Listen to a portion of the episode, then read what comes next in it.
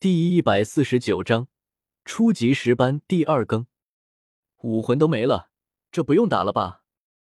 叶天秀淡淡一笑，将开山斧抽离出来送了回去。这种垃圾武魂他也不需要，听着名字就老土的要死，有个尖儿用。这，你考核通过了，恭喜你成为一名初级导师。张大师有些涨红着脸，刚才自己还大放其词说一成立足矣，现在想想脸真特么疼。哇，爸比好厉害！迪比东兴奋地跳了起来，洋溢着无比幸福的笑容，拍着手掌。其余那些本来看不起叶天秀的学生，一个个都脸色古怪，毕竟竟然连张大师都不是对手，这未免也太可怕了。这下叶天秀彻底成了许多学生崇拜的对象了。小孩子对于崇拜很简单，就是强大。而温柔俏脸浮现一抹尴尬，深吸一口气，开始正视叶天秀了。夜深，房间内比比东不知道哪里弄了一点胭脂和粉底，对着镜子把自己的小脸拍得白白的，厚厚一层粉，动一下就有粉尘落下，洒了一桌子都是。然后还弄了点红纸，抿了抿唇瓣，鲜红如血，美滋滋地笑了笑。这样爸比应该会喜欢吧？我看温柔姐姐也是这样弄得。叶天秀洗完澡出来，拍了拍湿润的黑发，淡淡说道：比比东，你还不去洗澡？在干嘛呢？爸比，你看看。比比东一下子转过身来，眨了眨大眼睛，期待道：卧槽，何方妖孽？叶天秀一下子被吓了一跳，定睛一看才看清楚是比比东啊，当下立马变得哭笑不得，这丫头竟然学化妆了。不过现在可不是万圣节啊，有必要这么吓我吗？惊不惊喜？意不意外？呵呵。看到叶天秀这么惊喜，比比东非常满足。你哪里看出我惊喜了？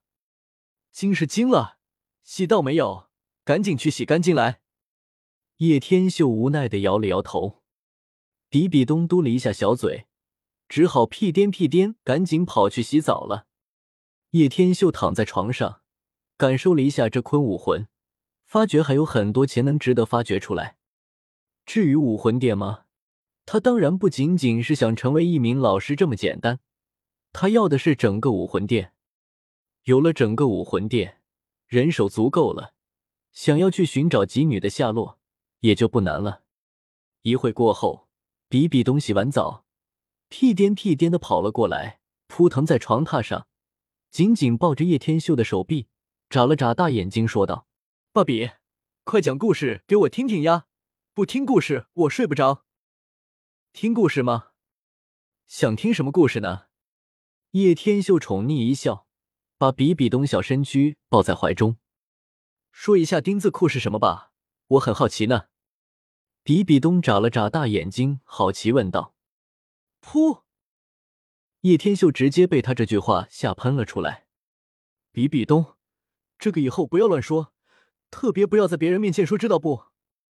叶天秀老脸一红，忽然想了想，比比东真要是长大了穿丁字裤，估计会足以让男人血脉膨胀啊。可我已经告诉了温柔姐姐了耶。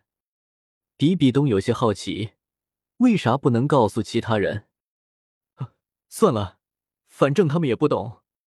叶天秀伸手摸了摸鼻子，有些尴尬道：这样吧，爸比给你讲一个优美爱情的故事好不好？叶天秀揉了揉比比东的脑袋，笑着问道：好呀好呀。呵呵。比比东一听立马来劲了，露出2颗小虎牙。爸比跟你说一个故事，叫《美羊羊与灰太狼的优美爱情故事》吧。叶天秀琢磨了一下，要与众不同，脑海立马蹦出了这个思想。听完之后，比比东傻眼了，眨了眨大眼睛。爸比，我怎么感觉不对劲呀？这分明是恐怖故事吧？啊哈哈，恐怖爱情故事吗？叶天秀笑道。哼，不理爸比了，睡觉。比比东拉过被子，就要睡觉。你又要跟我一起睡吗？快去上铺睡觉。叶天秀郁闷了，看样子比比东又想赖在他这里了。我不嘛，不一直都是一起睡的，自己一个人睡，睡不着。比比东撒娇道。那你得安分点。叶天秀算是怕了比比东，无奈说道。哼，我啥时候不安分了？比比东双手叉腰，显得非常不服气问道。你这丫头，什么时候安分了？要么把脚丫子伸到我脸上，要么趴在我身上，要么流口水到我身上，我也是服你了，还很容易说梦话等等。叶天秀10个手指都数不过来，比比东睡觉实在太不安分了。我哪有？爸比欺负我，不跟你玩了。比比东皱着小鼻子，傲娇地撇过小脑袋。好了，快睡觉吧。叶天秀无奈地摇了摇头，吹灭了火光。兀然在黑夜中升腾起一抹青色莲火。爸比，你传给我的这个火焰是什么火啊？好像很厉害的样子耶。比比东的指尖升腾起一缕青色莲火，好奇问道。乖，这个叫异火，可是很霸道的，不是危急关头千万别展现出来，记住了。叶天秀叮嘱了一声。那八姐。比比东偷偷亲了一口叶天秀的脸蛋，开心地笑了笑，这才愉快地闭上眼睛睡觉了。你这丫头又亲我。叶天秀苦笑不得地擦了擦脸庞残留的口水。不听不听，王八念经。比比东连忙说道。叶天秀。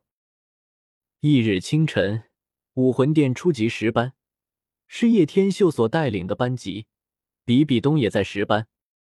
除了比比东之外，还有一个人让叶天秀极为在意，就是一个小男孩，从比比东开始就极为示好，围绕着比比东转个不停，细问之下，立马不得了，这丫的竟然是玉小刚。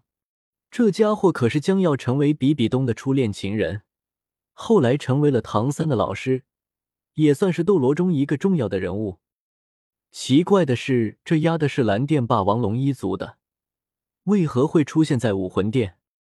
不过在给洗过脑的比比东面前，玉小刚似乎并不讨喜，反而被比比东暴揍了一顿，打得哇哇大叫。在演武广场上，叶天秀带领着10班在此训练的时候，忽然另一个壮汉带着一个班级的学生走了过来。新来的，难道你不知道这个位置是我们一班的？像你们这些渣渣10班，也配合我们尖子班争场地？大汉非常不屑地耻笑道。